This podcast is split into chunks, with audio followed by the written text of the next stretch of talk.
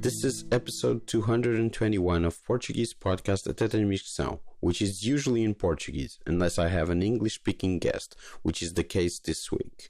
I talked to Jesse Thorn, who is the host of the NPR show Bullseye and the creator of the podcast network Maximum Fun, where he also does the Jordan Jesse Go and Judge John Hodgman podcasts.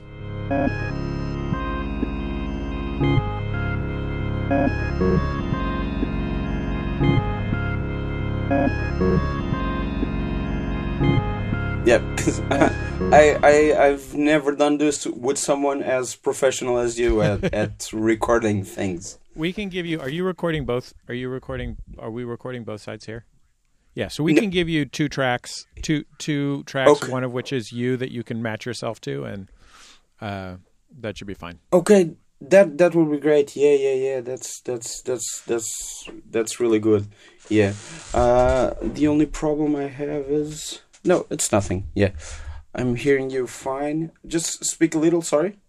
Yeah. This is me talking, talking, talking, checking levels. Just decided to eat tacos for lunch. Tough decision. What Okay. kind? I went with two carnitas, two cabeza. Are you actually having tacos for lunch? I am having. Yeah, of course I am. Oh. Uh, They're in uh, in LA. Yeah. I have ta- Which is a- I have tacos for lunch probably three days a week. it's dangerous for my health. Yeah, but uh, they're they're really cheap there, right? Yeah, we're looking at these are probably these are more expensive than some tacos, but we're still looking at probably two dollar tacos. Oh, that's that's uh, because tacos here are, are a much more expensive proposition because um, I don't know, it's it's uh, sort of high endish, more high endish than normal. It's like mid endish, but it, and there there aren't many cheap tacos. Not for two dollars. Are they made by Mexicans? There are some that are and some that aren't. There's a lot of because I learned there's a lot of tacos in Northern Europe when I was in Northern Europe a couple of years ago. Like Northern Europe is totally obsessed with tacos, and And I was like, "There's," and I was like, mm, I, I agree, tacos are great, but I was, I was like, Yeah. I don't trust these people to make tacos at all, not Yeah, even of course, a of course. little bit. Yeah, because it's a it's a Mexican uh, dish. Yeah, uh, the the only taco place I went to when I, I I was in LA for like f- three days, two days. I went to Trejo's uh, tacos. I've heard it's not bad. I haven't been there before, but I, I don't think you, uh, I don't think in going to a silly tourist place you did much worse than you would have done going to a good place. I've heard it's, I've heard it's perfectly fine. Yeah, and it's uh, I don't know. It's he he, he uh, it's a figure that's been looming large over my pop cultural tastes ever since I was a, a little kid. Uh, I I watched Desperado like two hundred times. Oh, okay. Well, there you go. I, I I knew the movie by heart. Me and a friend of mine we used, always used to see it. So I was near Trejo's Tacos, so I went there. Good call, I think. But I should have, yeah. Uh, I should have. okay. So, gone so you were talking on Twitter the other someplace day else. about how you you've only seen good movies with Bruce Willis and Mark Wahlberg. Yeah. I think uh uh like I was Three Kings is, a, Yeah. is one of my favorite movies. I haven't seen it in a long time, so I, I worry sometimes that maybe it didn't age well, but I definitely loved it when it came out and Mark Wahlberg is fantastic in it. I probably watched it 3 times when it was newish. Um and like Bruce Willis like I've seen Die Hard and Die Hard is great. I've seen Pulp Fiction. D- d- uh, Pulp Fiction's great. Bruce Willis is great in it. I have never seen any of the many bad Mark Wahlberg. Like I never saw that M Night Shyamalan movie where Mark Wahlberg plays a smart scientist. i Yeah, the, um, it's only like I the- Heart Huckabees. He's great in I Heart Huckabees. Yeah, and Boogie Nights, no. And Boogie Nights, yeah, of course I've seen Boogie Nights. He's spectacularly good in Bo- in Boogie Nights. And and he's like um ashamed of it because it's not. Um, it doesn't fit well with his uh, uh, religious uh, awakening or something like that. Yeah, I wish. You know what I wish uh, fit well with his uh, religious awakening? A sincere apology for the hate crime that he perpetrated when he was a teenager.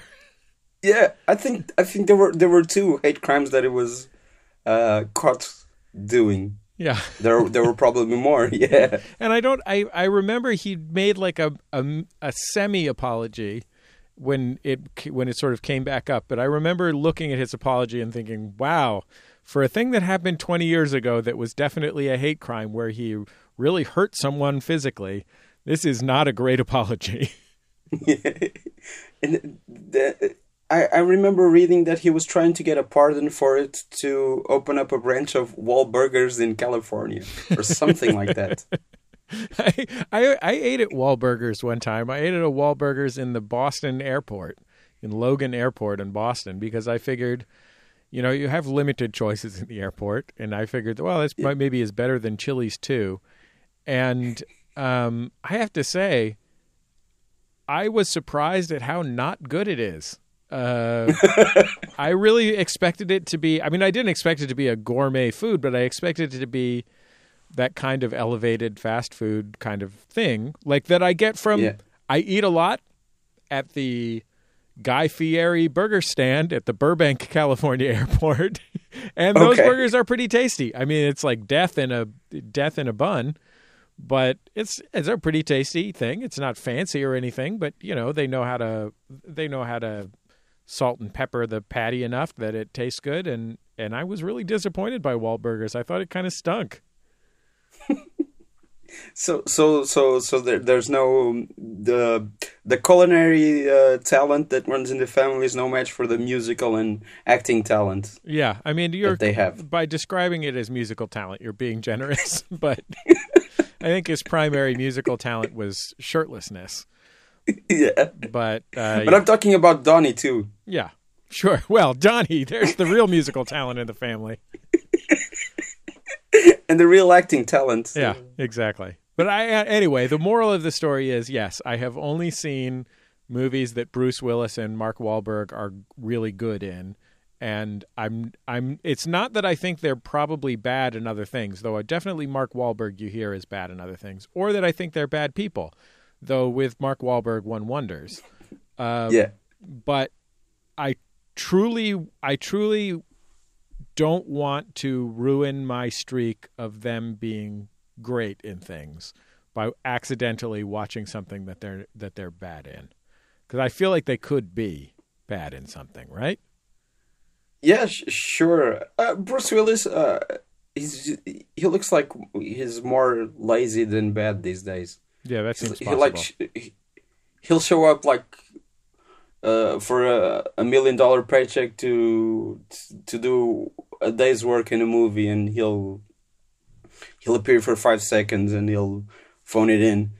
But he's usually good when he I don't know, has faith in the material or something like that. He was on but, Broadway a year, maybe two years ago, in a Broadway adaptation of Stephen King's Misery that yeah. he did not get good reviews for it. He was I I I feel like he agreed to do it and then realized how hard it is to be in a play on Broadway and uh, maybe didn't didn't give it his whole heart. But uh, I would I don't buy him as um just in imagining I don't buy him as a writer. yeah, I mean, everyone knows he's a he's first and foremost a harmonica player. yeah, of course, the Return of Bruno. But w- what I wanted to ask you is sort of related to Return of Bruno, because he did a movie in it, it was like 1991 called uh, Hudson Hawk. Yeah, I've never seen Hudson Hawk. That's like you know that's famous at least to me for being Conan O'Brien's favorite movie. It's Conan O'Brien's favorite movie. Hudson Hawk? Yeah, I mean, at least it was. I mean, I remember in the in the late '90s, Conan O'Brien was yeah. always talking about Hudson Hawk. Yeah, but it it would it would be uh, a movie that he'd like. It has like a, a slapstick sensibility, sort of cartoonish. Like characters appear and say, "You don't recognize me." It's it's set up sort of as a sequel to a movie that never existed, and the characters show up and say, "You don't recognize me. I used to be short and and and balding, and I had this and that." Uh, it's really weird. Leonardo da Vinci plays a part in it, but the absolute best thing is that um, Bruce Willis plays Hudson Hawk, who comes out, gets out of jail because he's a thief, and he goes to steal. I don't know if it's a museum or something like that. He and Danny Aiello, who who just died, and who who, who whom I'll always remember from that movie. Although though Do the Right Thing is one of my favorite movies, I'll I'll always remember him in uh, Hudson Hawk. They go together to um, they do a heist at a museum and they don't have um, they don't they have like two minutes 56 seconds to uh, till the alarm goes off and they don't use a timer they don't use um, a clock. They use um, standard standards uh, they sing uh, swing on a star I think it's because it's Bing a Crosby's version. Six seconds song. Yeah, they're like suggesting songs. No, that's too short. Oh, that's too long. Okay, "Swing on a Star," and they both sing "Swing on a Star," and it's amazing. It's on YouTube. You should watch it. It won't ruin Bruce Willis's uh, reputation for you, but it's uh yeah, that's it's great. a notorious bomb. Yeah, sure. I saw, saw a movie I saw a movie that's kind of a similar thing that it has a similar a similar place in similar people's hearts that I had never seen last week. So my daughter who's 8 became obsessed yeah. with the idea of watching the movie Gremlins and okay. I think I saw Gremlins when I was a kid, but in watching it again I didn't remember that much about it. So I think maybe I just had knew a lot about Gremlins because it was yeah. it was popular when I was five or six or whatever. But I may have seen it. But I liked Gremlins. I watched that a, a few months ago. But I knew that there were all these movie dorks who were all about Gremlins 2. Like I, I had always yeah. heard about how much people love Gremlins 2. And so my daughter and I watched Gremlins 2. It's a very unusual what does and doesn't scare a child, by the way. For some reason, yeah. my daughter was completely fine with Gremlins and Gremlins 2, despite being a pretty sensitive kid. But we watched Gremlins 2, and Gremlins 2 is a lot of fun. It's real goofy, um, and it's a little more yeah, intense and, and graphic. And it, like, but basically, it's like Gremlins 1 without the Spielberginess, which is yeah, and it's fine. It's, it's slapstick. Yeah, exactly. It's real. It's it's totally goofy, but it's like also there's more of the stuff like in Gremlins one. There's the one part where the mom puts a gremlin in the blender. Um, yeah, and there's there's a bunch of that in Gremlins too. the one that stands yeah, yeah. out is they put a gremlin through a, a paper shredder, um, and all this green goop comes out. But like, there's a lot of that kind of stuff. Um, but it's still like, it's it's funny because it does have the vibe of you know, it's self consciously kind of an homage to, uh, uh, to you know, Merrie Melodies or whatever. Uh, yeah. But it it works pretty well. And my daughter and I had also gone to see a screening of Gremlins, an outdoor screening of Gremlins a couple weeks ago because it was it was uh, the holidays and it was yeah, part of, of a series of Christmas movie showings near our house. So we went out to this thing, and the actor who played Billy in Gremlins and Gremlins 2 was there. And so I knew my daughter was really into it. So I paid an extra $10 or something so that uh, my daughter and her friend could do a meet and greet with him after the show. Yeah. And he was such a he was such a sweet guy. Like we had been we we had waited in line for probably too long for 8-year-olds. Uh, by the time we got in there. But the main reason was because he was chatting with everyone. And he was such a genuinely sweet man that I really was rooting for Billy in the movie. like, yeah. because I was like, I remember when I met that guy. He was very nice. He was very nice to my children. Uh, I, I interviewed him him once when he came here. I, he had lunch in front of me like a few years ago. He came here to introduce uh, Gremlins. Uh, Zach Galligan, right? Mhm. Yeah, exactly. Yeah, he was nice. Yeah, but uh, it, he seems like um, sort of. It happens a lot because that's the way that industry goes. That he's sort of uh, stuck in that. Yeah. I mean, it's interesting. Like, there are people who are perfectly fine with that. My friend's father in law is Walter Koenig, who was on Star Trek. Yeah, And from what I understand, I mean, it's all it's all secondhand from my friend. I, I've only met the man one time, but um, uh, but from what I understand, he and most of the people from Star Trek are really good friends, and they go to these Star Trek things, and they're perfectly glad to do it. And Walter and and his wife, who are now I guess in their eighties, um, they do community theater together because they're both theater people outside of having been on Star Trek, uh, Walter having been on Star Trek, that is. So they do a lot of local theater. You know, they do regional theater, they do, you know, theater cruises, stuff like that. And that's what they love to do. And the fact that Walter's famous from Star Trek allows them to do that. And they make good money when they go to the conventions. You know, you can go to a convention or whatever and take home uh, $25,000 or $20,000. You do that Yeah. 10 times a year and you're making a pretty good living. And uh, they're like really happy with it. And there are certainly worse ways to make a living if you're an actor, but I also understand that that's like entirely dependent on your personality and whether you are that guy that uh, that can feel comfortable in that place. And he gave me the impression that he was he was fine with it. Now this was in the context of a four minute or five minute interaction, but he was so lovely to the kids and he was really glad to do it. And I, I had been going a long time and I had been talking with my father in law about what it's like to do meet and greets after shows because I've done them too. and it's you know it's great because all the people are generally really nice and you know there's worse things that you could do than have a line of people tell you how great you are but it's hard work especially if you're not actually an extrovert or if you don't feel comfortable accepting people's praise and i said I said to him, Vince, the actor, I said, you know, I, I've done this before. I know how what, what hard work it is. I'm really grateful that you're so patient and, and have come to do it because it, it meant a lot to the kids. And he said very sincerely, "Oh, don't worry about it. It's it, it's lovely to do, and especially with kids, it's really a pleasure." yeah. And he said it so sincerely. I was like, "Well, good for this dude.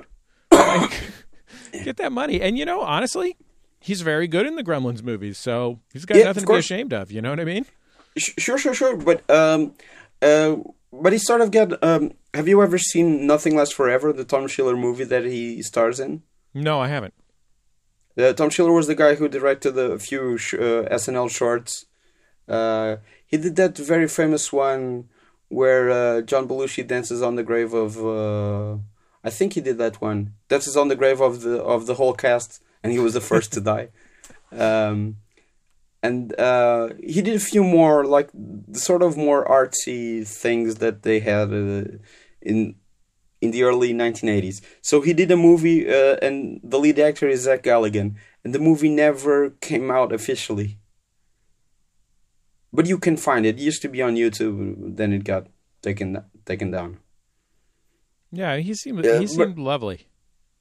Yeah, yeah, sure. sure. I'm just saying that he sort of had a bad luck with that. Yeah, I can understand it. I mean, he doesn't. Um, you know, I think a lot of people who trans who don't transition from being a teenage leading actor to adult acting all that well, it's because they don't have the particular qualities that lead someone to be uh, successful as a character actor. Um, Yeah. But they also don't retain their ability to the the particular qualities that make them a lead actor. Yeah. Um, you know, like you just you gain a little bit of weight from becoming a grown up. Yeah. And you're like you're cute for a normal person, not cute for a movie star. And um, you know, your acting is uh is perfectly good but not extraordinarily good. And you're you don't like like you almost would rather if you're in that position, you almost would rather end up weird looking in some way Yeah. uh, because then you can play weird looking guy parts. you know what I mean? yeah, yeah, yeah, sure. like to be a movie star is a real extraordinary bar to have to clear. Yeah. Like And you then- really want to be uh, what's his name, Mark Mark Paul Gosselaar from uh, Yeah. uh, From, from, uh, Saved by Saved the by the- Bell, where you Yeah. where you just remain where you remain that kind of good looking that works well on a procedural television show. That, that's exactly what he does. Yeah. I mean, It's if you're not going to be Leonardo DiCaprio and and you know be re- remain extraordinarily good looking, um, or Kurt Russell. yeah, exactly, That's the other example that comes to mind, and n- not many more. yeah, Yeah, uh, Kurt Russell is like, I think the biggest example. I don't know, because he was really bigger than Leonardo DiCaprio. DiCaprio when he was really young, right? yeah. I like. Uh, I've been watching a lot of um, a television show called Lodge Forty Nine that Yeah. stars Kurt Russell's son, and it is unfortunately canceled. And I guess at this point, I, I I'd be surprised if someone picked it. There was some talk about whether someone Yeah. would pick it up, but um, a really beautiful show. And, and Kurt Russell's son has the exact same charm Yeah, that Kurt Russell has, only more dissolute. And I was like, what has this guy been up to? like, he seems like he's like 30, and I haven't seen him in anything. But Yeah. he's great in this show, and he's Kurt Russell's son. So, what's his story? And it turns out that he was a professional hockey player. I know, I know, I know. I saw him in Everybody Wants uh, Wants Some, Richard Oh, Linklater's film, I and I had that, that exact movie. same thought, and Yeah, I looked it up. I absolutely loved Everybody Wants Some. I, I, I, that's one of my favorite movies of the past few years. I think because there was just a lot that I related to very directly. Um, but Yeah. I think because you know it's a movie about it's a movie about jocks that really gets what's nice about being a jock and I think the you know there's a character in there who went to an arts high school and I went to an arts high school and Yeah. and I think it like it's it's very rare that you see that quality of art about what it's like to be on a sports team. Like there are good sports movies, you know, like I like a good, you know, I like Hoosiers or whatever and I like Rocky and you know, I, those those like top of the top of the top of the pile sports movies I I do really like cuz I like sports. But Slapshot. Slapshot's a fun movie, but like, uh, but in general, you, you know, sports movies are kind of made by and for mooks, Yeah. and they're just sort of unsubtle and, and and lame. And Linklater is so so beautifully captures people's humanity, and it and it really captures that nice thing about sports, which is that feeling of community that is very similar to making theater, or I imagine making a movie. I've never made a movie or Yeah. making a TV show. I've participated in making a TV show where you have this airsats family that you kind of fall into and and there and you just there is an automatic belonging there even if you are the person who don't who doesn't belong and like as an artsy guy who played sports as a kid and teenager I really identified with it deeply but i also thought it was just fun and funny and stuff it's it, it, it's sort of I don't know. It f- maybe fell short of me uh, for me, uh, um, because I I really like Linklater and I. It's like one of those directors that sort of hit or miss mm-hmm. because he has a he did sort of a less detailed sequel like two years ago that was really weird with Mhm. Steve Carell and Laurence Fishburne and who was it maybe Bryan Cranston or something like that and it wasn't good and I was sort of hoping for another Dazed and Confused sort of thing, and I liked it, but I didn't love it. Yeah, but I I, liked almost everyone in it. Yeah, I think it's uh it's a you know, it come having come out after uh Boyhood, Yeah, it's it was very unusual because it is such a low stakes movie. yeah, yeah. yeah. No, no, no. But like like I liked it. I think it's it's Boyhood very is- well made. Boyhood is like trying to capture what it is to be a human man.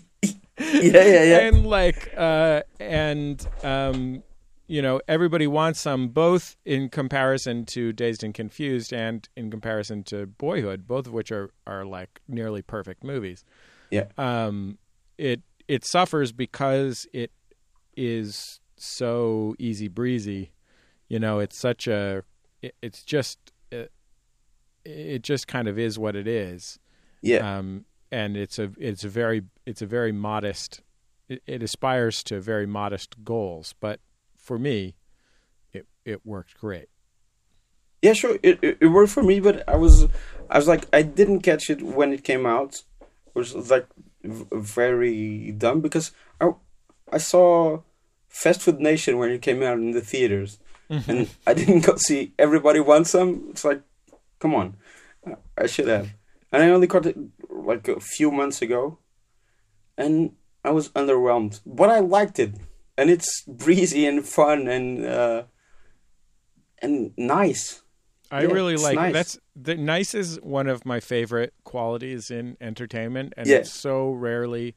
Like I think for me personally, I so love something that has just normal, pleasant humanity Yeah, without extraordinary stakes that is also not boring or stupid and and where the funny things the things that are supposed to be funny are actually are funny not just cute or whatever.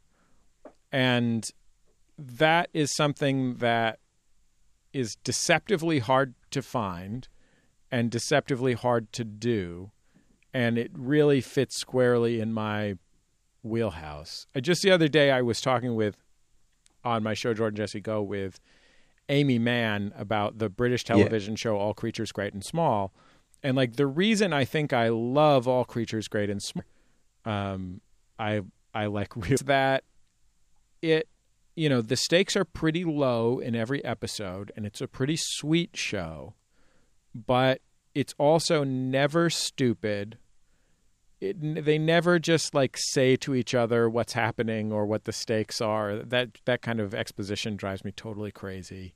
You know, there's no tricks. It's just perfectly executed, uh, where their goal is an interesting interaction between human characters, and like in a funny way.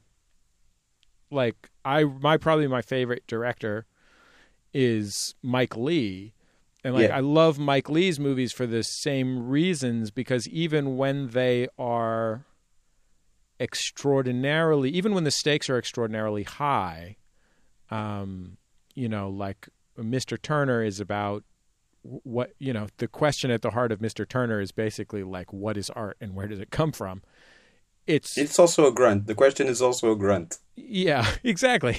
right? Like the the whole the whole movie is expressed through a, a guy kind of blundering around and making grunting Yeah. sounds, but in such a recognizably human way, and to be able to make that connection so clearly. Um, or the movie, an, another one I really like of Mike Leigh's is Another Year, which is a very tragic film about a woman who has who is has reached middle age and has realized she can no longer she can no longer aspire to a kind of young person's idea of success, which she never really achieved, and essentially is, you know, it makes the makes the basically makes the transition between immediately between aspiring to youthfulness and waiting for death. Yeah, Um, I, I, I felt really old watching that movie in the theaters, and it was like ten years ago. Yeah and uh, or or you know uh, more more happily like um happy go lucky which is Yeah. you know so all these one of the things about all those movies is that they're nothing mannered about them. There's nothing. Uh, there's e- e- and even when their even when their themes are grand, the scale of the film is very human, and there's nothing like. It, and when there's pain, there's it's not like self pitying pain like can happen sometimes in maybe like a, a mumblecore film that's less successful. Um, and so that expressed in a in a in a piece of media that makes me feel happy at the end is a really extraordinary because I think a lot of the things a lot of the media that is comfort food for people does not provide me that same comfort because I can never get I I really struggle to get over the hump of like I've seen this before or this is dumb um in the way that you know some people just really like watching uh, the Kardashians or they like watching a procedural TV show where they kind of know what's going to happen and that's part of the pleasure of it. Um, and that doesn't really work for me, except for some some sitcoms, you know, maybe uh, The Simpsons or, or Cheers or something. But Yeah. um, but like to see real art that that achieves those goals is, you know, it's so much more satisfying to for me personally um, and that I think is what I got out of Everybody Wants Some. D- did you watch uh, John Mulaney and the Sack Lunch, uh, uh, Sack Lunch Bunch? I did watch John Mulaney and the Sack Lunch Bunch. I watched about half of it with my kids, who were. I, I, was under the impression when from the promotions that it was a, a show for children that uh, that John Mulaney had made. It is actually a show in the form of a children's show that is absolutely 100% for adults. Um, I thought it was going to be like, in other words, I thought it was someone trying to make Pee Wee's Playhouse, yeah. which is a show that really is for kids, but that anyone could enjoy. He even Um, has Natasha Lyonne. Yeah, Yeah. exactly. Yeah, like I really thought, I, I really thought that that's the kind of thing it was going to be, and it turned out to be just totally for grown-ups. Like, there's no like swear words or anything in it, I know, I know, I know. but like, I, I was just saying because the the not the the uh, Beverly Hills R- Real Housewives quote, but the beginning where he says uh, something between uh, uh, uh, ironic and sincere. yeah, I remember the thing you wrote about um, the manifest. Was it called Manifesto for the New Sincerity? yeah, I did, yeah. and I remember remember the example that Evel Knievel is awesome. Yeah, Evel Knievel is really awesome. yeah, He's got that Uh, crazy outfit and he jumps over canyons. uh, yeah. Uh, I remember that watching it, That- but obviously it's it's a different. Um, uh, it's just if it's successful, it'll be sincere. If it's not, it's ironic. But uh, I I was reminded of that. Yeah, I was really so. I saw the first time I saw John Mulaney. My sh- old sh- my show, The Sound of Young America, which is now called Yeah. Bullseye, had had been sponsored by this this company called Project Breakout that was trying to be American Idol meets YouTube. And this Yeah. was when YouTube was brand new, and American Idol was pop- very popular. And um, they were giving me a little money, and and I was judging a comedy contest in New York for the site, and the stuff in the contest had not been very strong. But while we while the votes were being tabulated, and the judges were me and Jane Borden, who's a very funny comedy writer and stand-up comic, who at the time was the comedy uh, journalist for Time Out New York, and m- maybe my friend Biz Ellis, who now does a podcast with my wife Theresa, who was doing sketch comedy at the time. But it was at this club that no longer exists in the meatpacking district, which is one of the worst parts of New York. Not the scariest, just the dumbest. And they were really trying to book good, good, good comedians there. It was, it, was they, they, they were doing some cool stuff. And when they, you have a comedy contest, they traditionally will bring in a headliner to do half an hour, forty minutes, Yeah, while the votes are being counted or whatever. And Mulaney was the headliner, and he's younger than me by a couple of years. So and I was pretty young then, so he wasn't more than twenty five. Yeah. And um, I remember thinking this guy is a pretty awkward performer, but these might literally be the best jokes I've ever seen on a stand up show. Yeah. And one of the things that impressed me about the Sack Lunch Bunch is, you know, I mean, this is true in his stand up as well, but he is, uh, he's a so much more comfortable performer. And one of the elements of that is he no longer has to uh, paper over who he is as a guy um, with a layer of irony um, Yeah. to make up for his disc or to cover his discomfort or his slight awkwardness as a performer. Sort of like Conan O'Brien. You know, Conan sometimes Yeah. still does that. I, and I, obviously, I think Conan O'Brien is an amazing genius, and from all I've ever heard, a, a lovely man. I've, I have nothing bad to say about him. But like his, I think he used his he used irony to cover for his maybe his discomfort as a performer a little bit, and that that in some ways, you know, it, it's keeps things entertaining, but it also keeps the audience at, at arm's length. And one of the things that I really loved about Sack Lunch Bunch was, you know, maybe it was just the presence of the kids, or but I think likely um, Mulaney has just come a long way as a performer because he's been operating at a at a level. You know, he was great when he was Yeah. 25, and this is now 10 or 12 years later, and um, he he just there's like a there's like a sincere presence of him being there that is really lovely. My favorite joke was when they said, um, and I thought it was so funny. I just thought it was really great. Um, and my kids had a lot of questions about the song where the uh, grandma gets a boyfriend. yeah. Um, Yeah. But, uh, uh, but the joke that I love the most was when the kid says, "Guess who I saw on the subway the other day?" And Mulaney, without even a moment's hesitation, says, "Fran Lebowitz," and the kid says, Yeah. "Yes." yes, of course. Yeah. I love that Mulaney, who is not, I don't think he's even a, he may might be a native New Yorker. I know he went to Georgetown. I think he's from I think it's from like that. Chicago. or Chicago. Well, there you go. So Yeah. Mulaney, the Mulaney like loves so much this idea of like New York as it is reflected in a '70s Woody Allen movie. Yeah, yeah, yeah, yeah. you can see it in oh like that's the, basically the premise of Oh Hello is him and Kroll loving that, and it's like Yeah. just a long list of talking about Elliott Gould and Fran Lebowitz, and like those things are so great. Like, ooh, Elliott Gould is so great. Fran Lebowitz is so. Gr- I got to interview Fran Lebowitz once. It was one of the highlights of my career because she just delivers. She is a Yeah, genius. it's delightful. yeah, she's she's fucking hilarious Yeah. and so yeah like i i love that i i love that he's forcing that upon children his weird.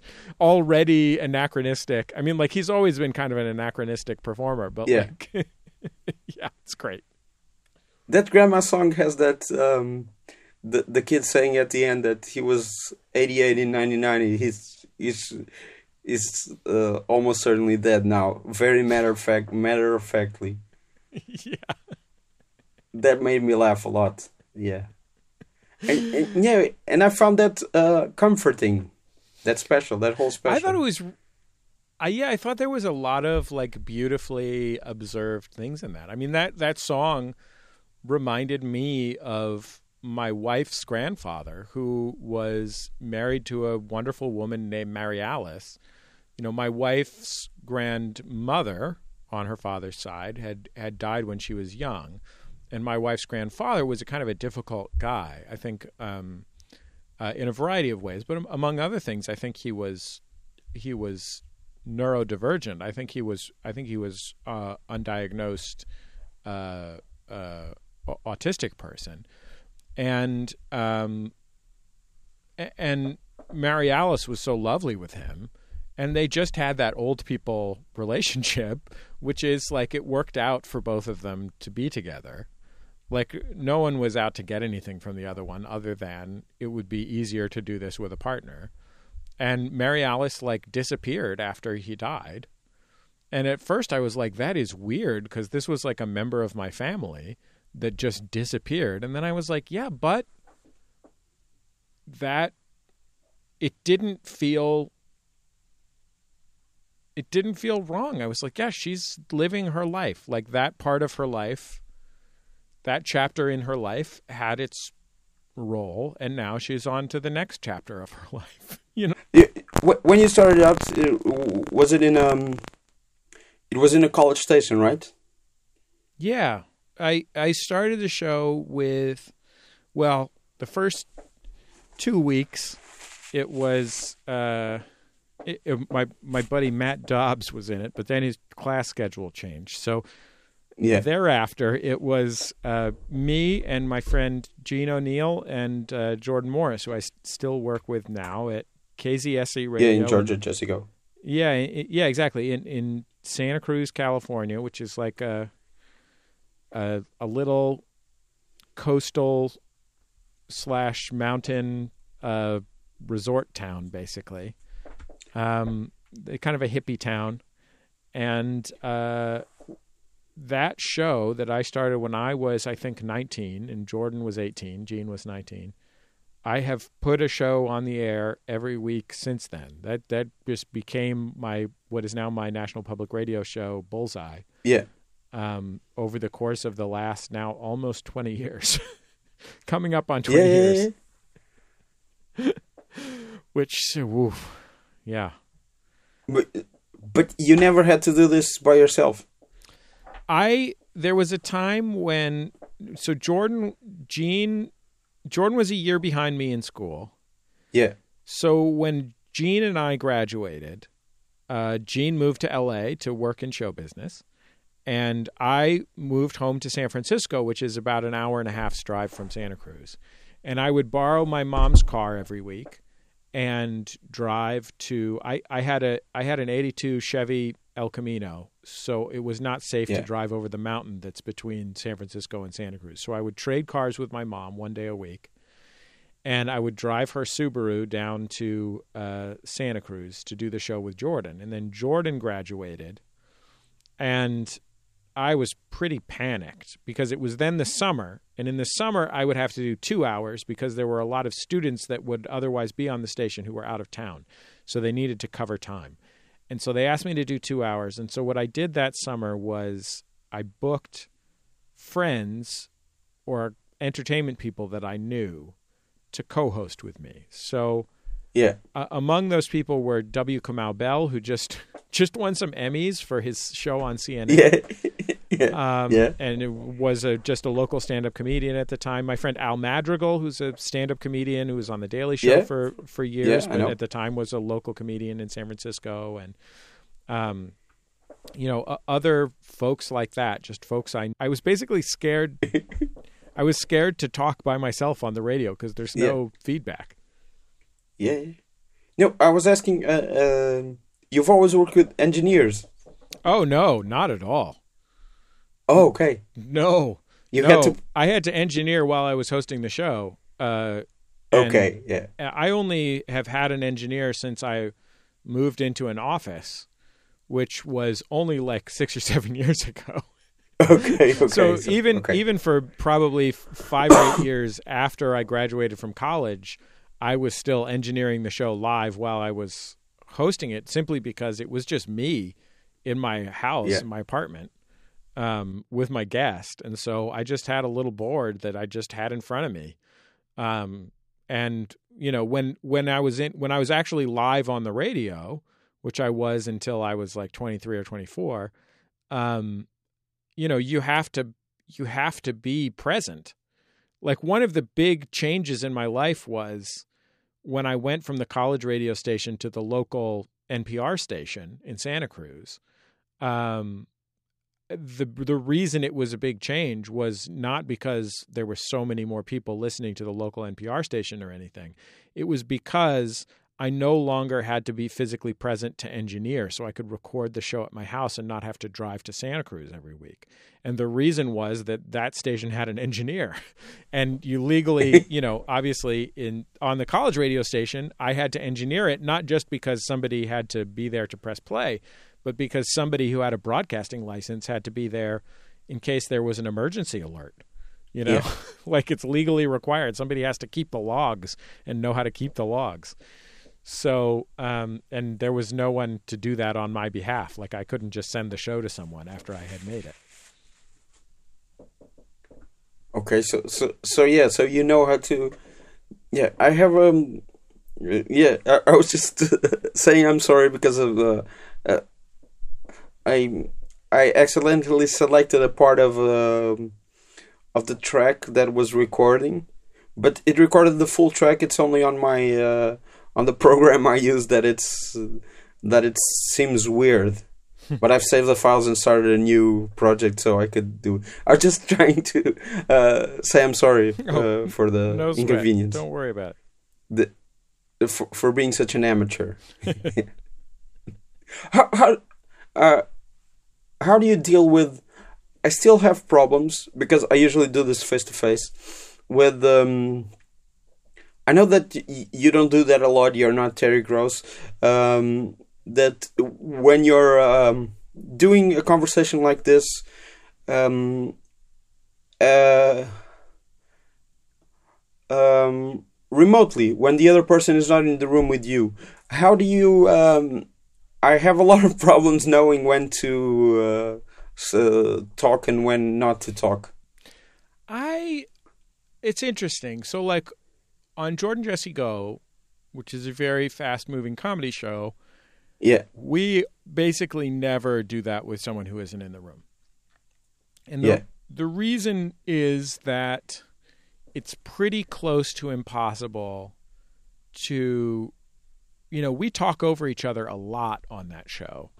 Um, but there's it's pretty close to impossible to have a free flowing conversation that's that fast where everyone is saying all the jokes Yeah. that they think of when the person is in another room. With yeah, when you can see them. exactly with Judge John Hodgman, which is also a comedy show, Yeah, we're very rarely in the same room. Yeah. But I think that that works fine because you know, it's a it's a fake courtroom and so John yeah, I know, I know. and so John your listeners might not know. They Oh, yeah, yeah, sure, sure, sure, sure. uh, so John is asking people questions that they're responding to, um, and John and I have, you know, John is always taking is always in the lead, and I'm always kind of following him and interjecting where I can. And there are times when my when he's not expecting my interjection and we end up kind of talking over each other, but we have separate tracks of everyone and so we can, if Yeah. if that does happen, we can edit around it a little bit. And there are, I would say, you know, every other episode of the show, there's a time when I interject a joke, but John also starts talking at the same time, and so we just have me say the joke again and then pretend that it's the first time everyone's heard it. Um, but also, that's not- you you've but developed that's a rapport entirely with possible. him. But on Bullseye, you know, Bullseye is an interview show, and so the interaction is relatively formal, and I am usually talking when the other person is done talking. Um, Yeah. And so, in that context, I still prefer to do it in person. And I would say maybe it's like half and half or two thirds in person, one third remote on Bullseye. Um, simply because, you know, we're in Los Angeles, which uh, is where a lot of people who work in show business live. And so they're often around. But, but your audience might not know, Rodrigo. No, no, no. Yeah, sure. But, No, but I was just saying that know, I was asking because of that. of course. Yeah. Yeah, and I and so in those situations, I would say having someone not physically present. On the one hand, there is the disadvantage of, I I think, when the person is not physically present, it is uh, probably a little more formal, and it's less likely that I'm going to interrupt them uh, simply because it's hard to interrupt someone when they're not physically there with you, as we have learned in this question and answer. Um, but uh, and for joking around, which is definitely part of Bullseye, it's a lot easier to do in person. It's also easier to establish a tone in person. So I think sometimes it's much more likely if I walk away from an interview disappointed because I felt like I didn't really connect with the person. That's much more likely to happen, and maybe I got kind of standard answers. That's much more likely to ha- happen when the person's in the other room because I can't interact with them beforehand in the same way, and so on and so forth, in a way that establishes a rapport and so on. But there are advantages to doing it re- remotely that I think kind of even it out. One of them is if you have notes or you're thinking about something, you don't have to remain engaged with the person while they're talking in a visible way. So like if if I'm sitting in in a room with someone and they're talking and I'm looking away because I'm looking at my notes or I'm thinking about something or whatever, I'm trying to remember what the name of that one thing is that I want to ask something about, and so I'm looking at my computer or looking at my phone or something. All those things would be death to an in-person conversation, but if we're not in the same room, it's perfectly fine as long as I continue to Yeah. follow what they're saying. Um, that's that's a really big one. But then also, I think in some ways it is easier for me to ask a big question or a scary question or a difficult question when the person's not there because there is that bit of air between us that I can kind of rely on to almost cushion the blow. Um, And so sometimes when I'm not in the same room with the person, you know, sometimes we have a rapport that makes me feel like I could ask a big scary question when we're in the same room. But sometimes not being in the same room, I can ask that question because you know, it is a different kind of intimacy. It is like telephone intimacy. And that is that allows in a weird way for a kind of comfort. It's like, you know, there's sort of like a the the way that you would feel if you were talking to a telephone psychic. You know, there's a there's a way that it isn't real that can allow you to ask a thing that in a way is realer and maybe answer it in a realer way because it is like you know it's like it's like prayer or something when you're talking to someone who isn't in front of you. You know it's that feeling of um you know on the one hand you feel more guarded but on the other hand you feel if you if you one slips into it then there is a protection in speaking into the void you know Yeah. I, st- I still feel like I have to say yeah yeah yeah. uh, you've noticed that I've been saying that. Uh, I I was just asking that because I know that Terry Gross is is really um, comfortable with with doing. She, she never does face to face interviews, or very rarely, right? Yeah, I think she. I, I, I'm just guessing here, but I would say maybe like 15 percent of her interviews are face to face, and that I don't think Yeah. is because that is her like strong preference. I think it's because she's in She's in Philadelphia, Philadelphia. which is a you know, Yeah. uh, Philadelphia is an awesome city, but it's not where the entertainment industry is. So Yeah. if it's in person, it's either it's usually like um, authors sometimes will be in person because they're on book tour and they're coming through Philadelphia. Yeah. Um, but like, there's just not that many people.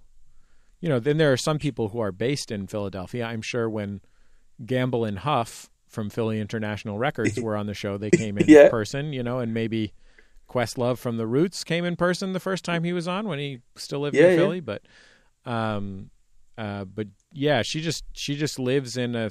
You know, it's a sort of it was that way when I lived in San Francisco and Santa Cruz. I very rarely had someone on in person simply because it was very rare that somebody was there in person. So like in San Francisco, I think I I don't think I had a second mic. I'm, I might not have had a second mic. I'm I'm thinking back, That's great. trying to remember, but I think I just always expected that someone would be on the phone.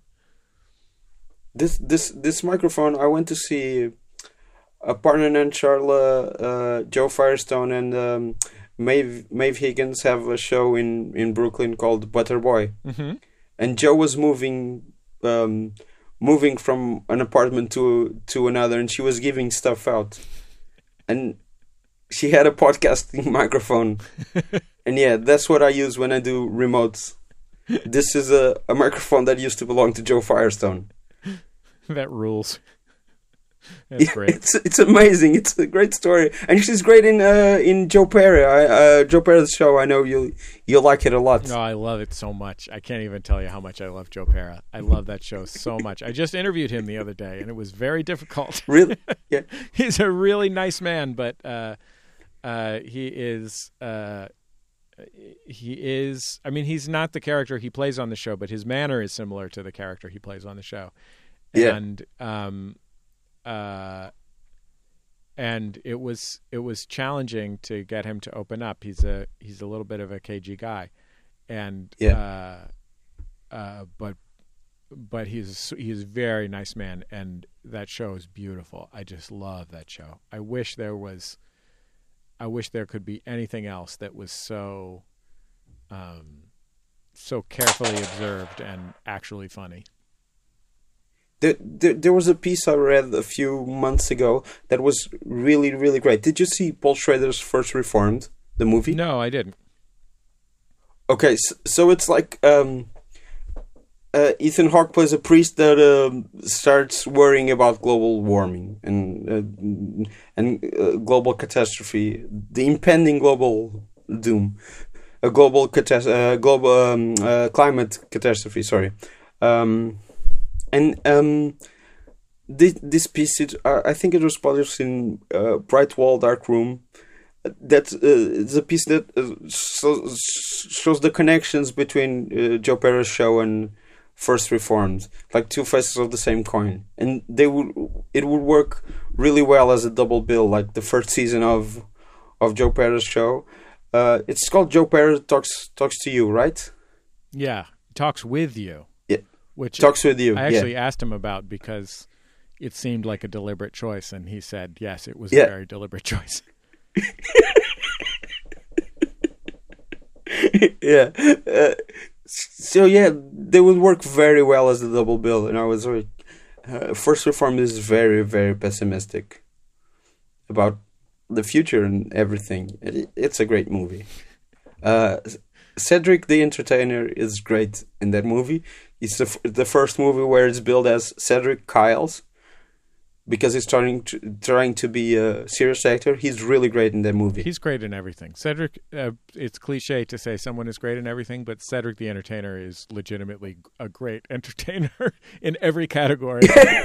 I we tried to get Cedric the Entertainer on. It might have been for that movie. It was certainly a movie from that time frame, from a year or two ago. yeah. and uh, uh, we thought we were going to get him. In the end, we didn't get him. But he's also great on. Um, uh, he's also great on uh, uh, Tracy Morgan's The- show. The Last OG, yeah. Yeah, he's uh, he is uh, Cedric the Entertainer rules, and I mean him doing Cedric the Entertainer stuff. Like the reason he became famous doing that is because it's great. Like in, he's in Kings of Comedy, he destroys. You know. Yeah, yeah, sure, sure, sure, sure, sure. I, I was just saying, I, I, I didn't know that he would be so so good at dramatic parts because I hadn't seen him do it. I had never thought of, oh, what if the Entertainer is a uh, a great dramatic actor? I had never had that that thought. I saw the so that's why it was surprising. I saw the Paul Surprising. Schrader movie that preceded First Reformed, which I can't think of what it was called Okay. right now. It was like an action. uh, the Canyons. it was an action. No, the one with Willem Dafoe. it yeah, Willem Dafoe and, and Nicolas Cage, Yeah, and it was bananas, and Yeah. not necessarily good. yeah, But there is a scene But- where all kinds of crazy stuff is happening. And then I think it's Nicolas Cage and Willem Dafoe get in this van and they're like, Do you want to go get a bagel? It's like, Yeah, I would like to do that. And that part was like one of the best things that's ever been in a movie. Just Nicolas Cage and Willem Dafoe agreeing to go get a bagel in the middle of like the Yeah, most but- bananas like like Paul Schrader made so many crazy choices in making what otherwise Yeah. would have been like a pretty regular like gritty action movie. And um just like so much like insane like fountains of blood and like drug freakouts all kinds of crazy stuff in that movie. But the part that I loved was the part where they decided to get a bagel That, that sounds sounds good. I, I've always I haven't seen that that one, but I've always read that it was awful. I think there were like two cuts of it, Hmm. something like that. I Like, interviewed him. It was financed. But... I interviewed him about that. Schrader? Yeah, Schrader for that movie, and you've never talked to a man more Paul Schradery than Paul Schrader. That's what I'll say about it. yeah, I don't. I, I I I've started following him on Facebook. It's I, I highly recommend it. It's like the uh, I don't know. I can't describe it. There was very famously like uh, uh, two years ago he went to see Taylor Swift and he posted a selfie at the Taylor Swift concert. Did you see that? no, but that's great. but it said that she's like the um, um something light in the world or something like that uh like very Schradery. I, I was asking about the remotes because I remember that one of my favorite interviews of yours, and I think that it would be one of your personal favorites. It was when you, you talked to Big Boi, Oh yeah, and that was great. man, that was great. I agree. And he also agreed, yeah, right. He was really into it. Yeah, we when we reran that interview. So I've I've loved OutKast since I was a teenager, and Of course. um, and I love I I like OutKast is one of those special things where it's a group where um, everyone in, everyone involved is a genius in their own way. Yeah. You know, like their their you know the their production team and then later their productions were their personal productions that they did themselves were all perfect and both Andre and Big Boi are actual geniuses, you know. And I mean like I think you could any you know when somebody argues Andre's a better rapper than Big Boi like it's one of those things where you're like, yeah, I mean maybe in the sense that like Andre might be the greatest rapper of all time and Big Boi is top Yeah. 10 of all time, you know what I mean? But like they're both such Yeah. geniuses. And uh, he's and he's such a lovely man, Big Boi. And I had had this conversation with him. I asked him about, you know, it's like, oh, I got to ask him about like particular verses and you know, there's stuff that there's stuff that he said on records that I've really related to in terms of his creative partnership with Andre, and you know, I have a similar creative partnership, kind of lifelong creative partnership in a way with with Jordan Morris, who I do Jordan Jesse Go Yeah. with, and you know, the way that you the way that you love and are close with somebody that you work with, but also they are in a way far from you because you work with them and you know you you don't have the same friendship relationship with them that you have when you work with them you know not to say that Jordan and I are not are not close friends but like that that kind of interesting version of being friends is unusual. And I- all the stuff I wanted to ask him about and he had wonderful answers. And he was at his studio in Atlanta. He was at the uh he was at Stankonia. And Yeah. um and the first time we played it we did not include this but the, when we reran it it was for a pledge drive. And I was embarrassed to include it but my then producer Nick was like uh, let's put this in there. It's a pledge drive. Like people say this sometimes and it's great. And basically what happened is we were on the phone and I hung up the, I said thank you and he said thank you and I hung up the phone. And then when we got the tape back from their side of the conversation, their engineer had continued to roll as Big Boi, you know, took off his headphones and walked away from the microphone. And as he was taking off his headphones and walking away from the microphone, he said, like, that was a good ass interview, man. yeah. he knew all the shit. and because I wasn't there, I mean, I I wasn't there. I had hung up by then. I Yeah. didn't hear it until later. And I remember when it came, when we got the audio and Nick was editing it. He's like, "I got to play something for you, Jesse." I was like, "What?"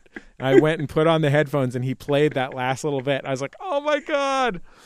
And then, and then when we put it when we put it in, because you know, once in a while, so that usually we'll like edit that out because it's sort of weird that we have editing power that we would leave it in. you know Yeah. what I mean? It's sort of like Yeah. um but you know once in a while somebody after we're done will say something like that and it's always really lovely and usually they're saying it directly to me rather than um you know r- rather than uh not knowing that I'm saying it and uh it was such a lovely thing and it was you know it was the pledge drive and we were like well we can leave it in. But it's funny because uh, it really gave a you know with interviews something that I'm not as good at as some as more successful journalists than me is I think I do a great job doing an interview, but I I, I don't know that I do a great job of understanding the way that an interview or conversation fits into a narrative framework that allows people to have uh, a takeaway and an understanding, and specifically one that they could tell someone else about. You know, uh, uh I, I, I'm I, I, my interests are broad and my interest in people's work is broad and, and, my instinct is to get a lot of different insights out of them on a breadth of things whereas you know if i was you know the legendary american television journalist barbara walters i would understand that like what i'm trying to get is a story right? And i've never yeah. been a working journalist so i've never had to get a story.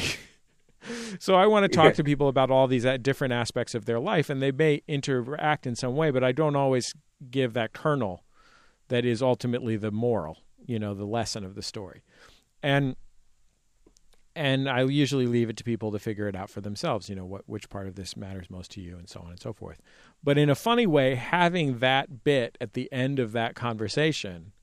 Like I hear more about that interview, which is now seven or eight years ago. I mean, it was quite a while ago um, simply because it has that kind of handle on it, which is that great moment. There's also there's one other great moment in that interview that I also remember. I haven't listened to it since it happened, but there's this great moment where where he says he's talking about so he and Andre are very different guys on record and and typically people think of Big Boi as being kind of the street guy and Andre as being kind of the artsy poet guy.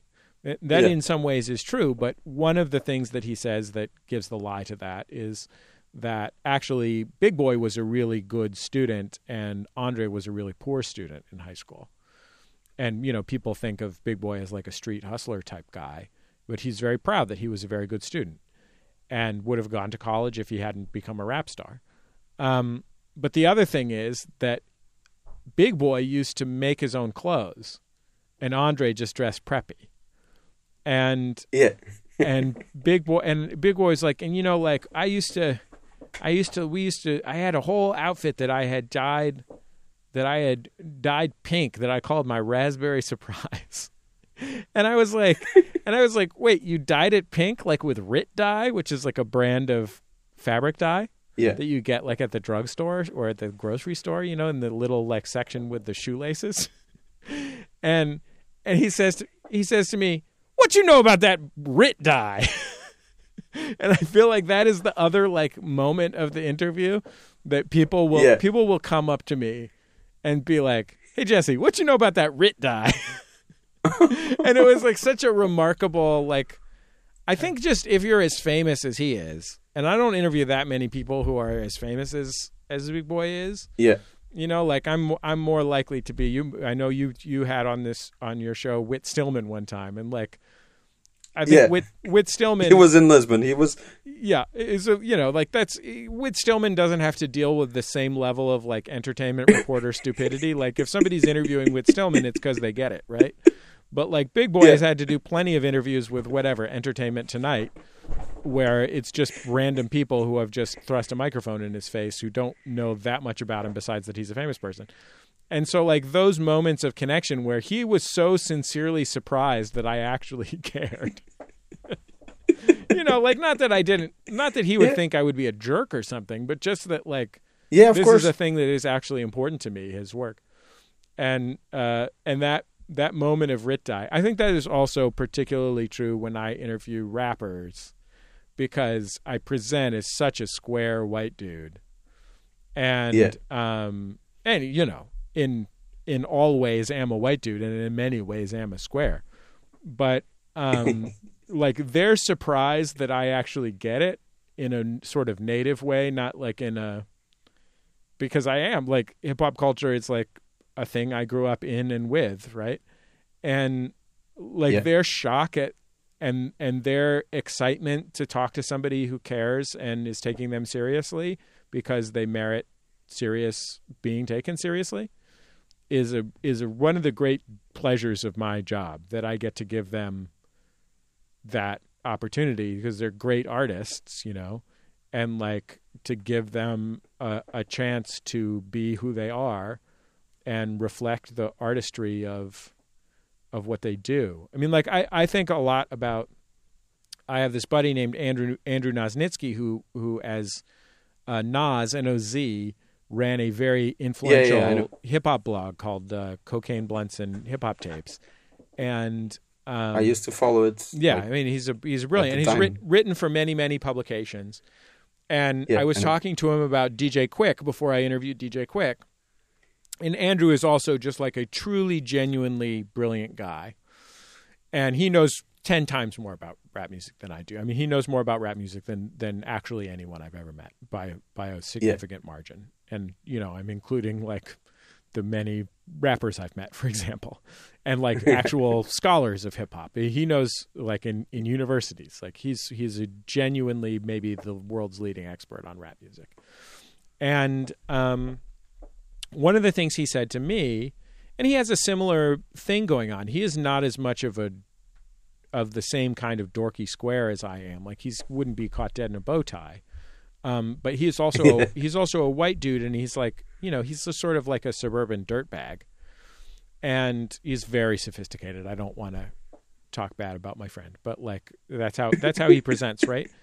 And like one of the things he Yeah. said to me was he was like, you know, like something about Quik that people don't understand because they have these ideas of what a rapper is, or because Quik has, you know, Quik has long straightened hair often, and is like very bold and you know uh, vaguely you know like pimpish, um, and you know his raps are his his his records are about gangster stuff.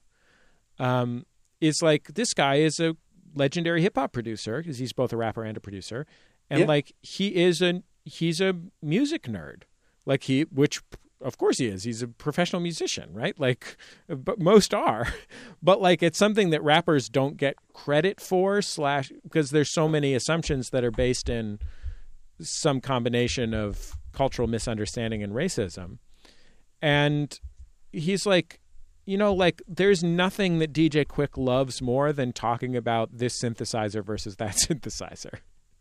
You know, which you think is like belongs only to Yeah. like a guy who's in Sparks or uh, John Cage or something, you know, but that really is. And and I remember asking Quik about, you know, Quik told some amazing stories about when he was a house producer at Death Row Records, you know, and like the crazy Suge Knight stuff that would happen that was truly gangsterish stuff that he truly belongs to and is comfortable in and to the extent that you can be. But like I also asked him about this instrument that goes boy oing that he uses on his records. It's sort of like his signature thing. Yeah. And I don't think he could have been more thrilled and excited to declare himself the king of this instrument that goes boy oy and I can't remember I can't remember what this thing is called, but it's like a you know, it's like a, a faux Brazilian percussion instrument, but it's tuned. You know, there's different Yeah. ones that are tuned. B- berimbau. Yeah, and um and he is so pumped about Is, it. isn't it called berimbau? berimbau. the- berimbau. Is that the drum though? That That's the the. No, it's like um. There, there's like uh, there's like a mouth berimbau. yeah, it may that may Um, be very well. th- there was a there's a brand name of it because it's like the one that he uses is like made of plat. I can't think of what it's called. But uh, I mean, I've also talked to you know I talked to Airto Moreira, who's you know maybe the Yeah. greatest Brazilian percussionist in of jazz history. Yeah. and like of course you're like yeah he he moved to new york in the 60s with two two pieces of luggage all of which were filled with weird percussion instruments you know? Yeah. but like but no one ever asked Quik about his weird percussion instrument. You know what i mean? Like and that's the Yeah. signature of his sound. And he was so thrilled to talk about it and I, i'm it's so exciting for me to just open that up for him. And then all these dorks who are dorks of other things who don't really who don't really know about hip hop culture get to get a window into what it takes to be a professional artist in this context that they barely even probably frame in their minds as art. Um, even if they like it or respect it, they, they they just don't see it in that Yeah. context because of, as I said, a, a combination of cultural distance and, and racism, and and then also like for hip hop heads like me, like they're just like thirsty to hear this thing that they love in that way talked about in that way. And so it's a really fun Quik- it's a really fun thing that I get to do sometimes. And it's too bad like the Quik also produced. I was going to say the only bad news is that I'm getting old now. And so Yeah. in my now that I'm in my late 30s, I'm like I I like am often reminded when someone talks to me about hip hop, I'm like, "Geez, I have not listened to that much of that." Ooh, I really got to figure out like that it no longer I, I am I have gotten to the point in my uh in my cultural consumption life where no one I know and am friends with listens to current hip hop. And so it's really a lot Yeah. of extra work to know whether DaBaby is good. Yeah. and it's a sa- it's sad because I, I wish I could stay on the but it would be a full time job just to stay on the on the Yeah. cutting edge of that. I'm in my early 30s and I think the same. I I think the same. I was listening to two two kids waiting for the bus with a with a um, with a Bluetooth uh, speaker, Mhm. and they were listening to stuff. I I don't know. and it's like I, That made me feel real. I'm old. just like, uh oh, like I, yeah, sure, like I know about the new Kendrick Lamar, Chance the Rapper, and Kanye West albums, but like, yeah. it's a lot of work for me to figure out uh, whether a di- you know whether M- Megan Thee Stallion is good or not. She's pretty good, by the way. No, she's good. but like, that that much I know. She's good. but like, yeah, whatever the whatever the third tier version of Megan Thee Stallion is, I no longer know about. I just am Yeah. surprised when I hear it and it's good. I've not gotten to the part of my life where I'm grumpy about any of it. Thank goodness. Like Yeah. I'm not like, oh, these rappers keep mumbling, or where I feel like I need Yeah. to listen to new music that recreates old music. You know, like uh, yeah. with all due respect to people who who do that well, you know, not not necessarily my thing. I don't need to listen to young people try and make. Illmatic. Like I can just listen to Illmatic. Yeah. But like I'm not Yeah, I've I've I will say I have never complained about trap drums in my life. So Yeah. I'm grateful for that. no, but Quik, Quik, Quik produced one of the greatest R and B songs of the last twenty five years. Um, The Truth Hurts record, Truth, Addictive? Truth Hurts. Yeah, Yeah, and he recorded that. He really did. Like I was wondering whether him saying that he didn't know what that song was that he sampled Yeah. was a legal defense or whether it was true. And he sat in this room that I'm sitting in in Los Angeles right now, little Yeah. recording box that I bought off Craigslist. I I heard the conversation. Yeah. and like I believe him. Like I believe that he truly did not Yeah. know what it was. He he had like VCRs set up on all the TVs in his house in case he heard something he liked so he could hit record. And when he said the story of bringing that tape into the studio with Dr. Dre and Dr. Dre like basically being mad at him for making him find a reference quality VCR to remaster Yeah. this song. because you know Dr. Dre is the biggest engineering nerd in the history of popular music. Yeah. Um, and like I was like, yeah, I guess he really didn't. And it's apparently, uh, from what I understand, I mean, I remember at the time, it's like a pretty famous song in India, in India and Pakistan. Um, Yeah. but like, uh, he truly didn't know. He just thought it sounded cool, Yeah. and he just like that's one of those. That's exactly one of those things. It's like he made this great record, and it's not like it was his. Like there was a little bit of Bhangra stuff going on around then, you know, Punjabi MC and stuff like Yeah. that. Yeah. I remember. like, yeah. It truly was just DJ Quik is a hip hop producer to his very soul and has been since he was 14 years old. And like what he lives for is hearing a great sound and trying to Yeah. record it so he can loop it up. You know what I mean? Yeah, yeah. So, uh, speaking of OutKast, I, I was just remembering that I only. Do you know the intro to ATLiens? Uh, you Sure. may die. Sure. There's like a, a woman speaking. I always thought it was gibberish, and this is gonna sound sort of offensive. But then I went to the Azores, which are uh, islands that belong to Portugal, that are near Portugal. Uh, you have to go uh, by plane. It's like an archipelago. Mm-hmm. Uh, have you heard of the Azores? Yeah, sure. Okay, and I was in São Miguel, which is like the the, the main, uh, the, I think the biggest main island there, and I put on ATLiens, and it's a a lady in a São Miguel accent praying, and I had never noticed it because it it never registered with me that uh, an OutKast record would begin with someone speaking Portuguese that that had never crossed my mind. And then I put on ATLiens. Uh, a sheer coincidence. Uh, I put on ATLiens because, as you sometimes do, and then I put it on my headphones, and I, I, I had been hearing people all around me talking sort of like that, in that sort, that same sort of accent, and it was just a, a woman praying in Portuguese, and that was so weird. That was so weird. I mean, Did you know what it was? Really, no. No, I had no idea. And it's interesting that there is you know, there is that experience in creating hip hop which is about hearing music as sounds that is almost like yeah. musique concrète or whatever where it's like a hip hop producer will hear a record and they can be listening to a country record and they'll just be like, "Oh, that snare." And you like, "The yeah. snare." I was listening to the melody of the song. like this is yeah, a story yeah, song about a man losing his love and a and they'll just be like, "Did you hear that hi-hat?"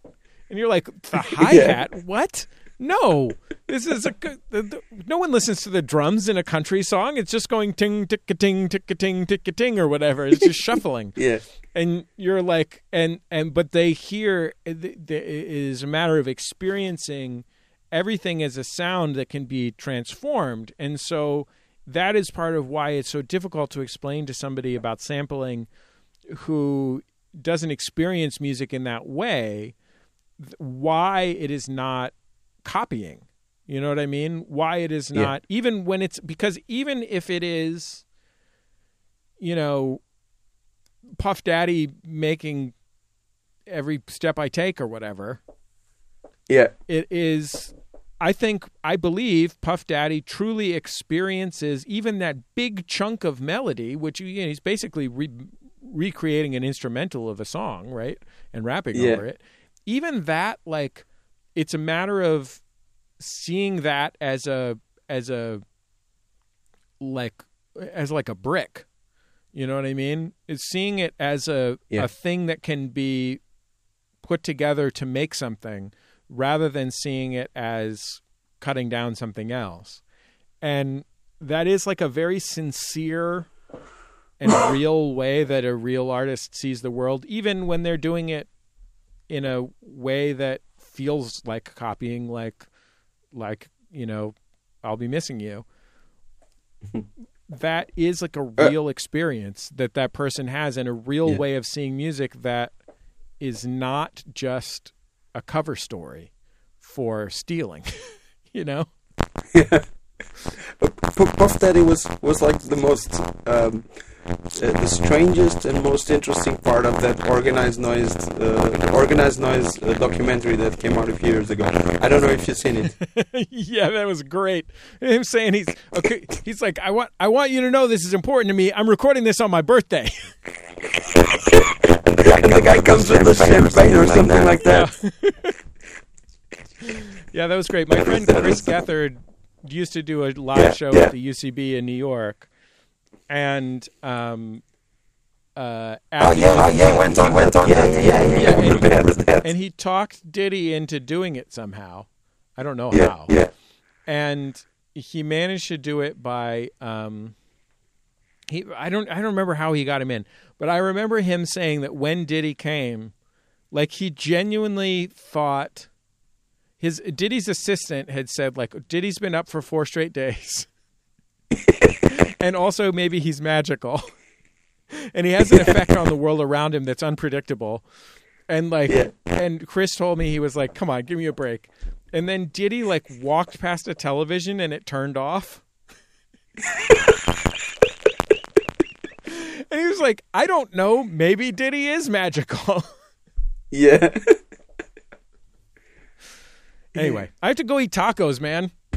okay, go eat tacos. Thanks a lot. It was a pleasure talking to you. And yeah, uh, I'm sorry about my amateurness, amateurity. Don't worry. Don't worry about it. And tell me when you come visit Los Angeles. Okay, okay, I, I will. I'll try Thanks to a lot. to. Do you, do you live in Lisbon? Yeah, I live in Lisbon. If you ever I'd come like here, to come visit. I'd like to come visit. yeah, Lisbon. if you come, yeah, come visit Lisbon, and hit me up. I heard Lisbon is a fucking great place to visit. yeah, it is. Is the I- is, I usually don't- how don't say this to is tourists, the economy yeah. these days? Sorry. How collapsed is the economy these days?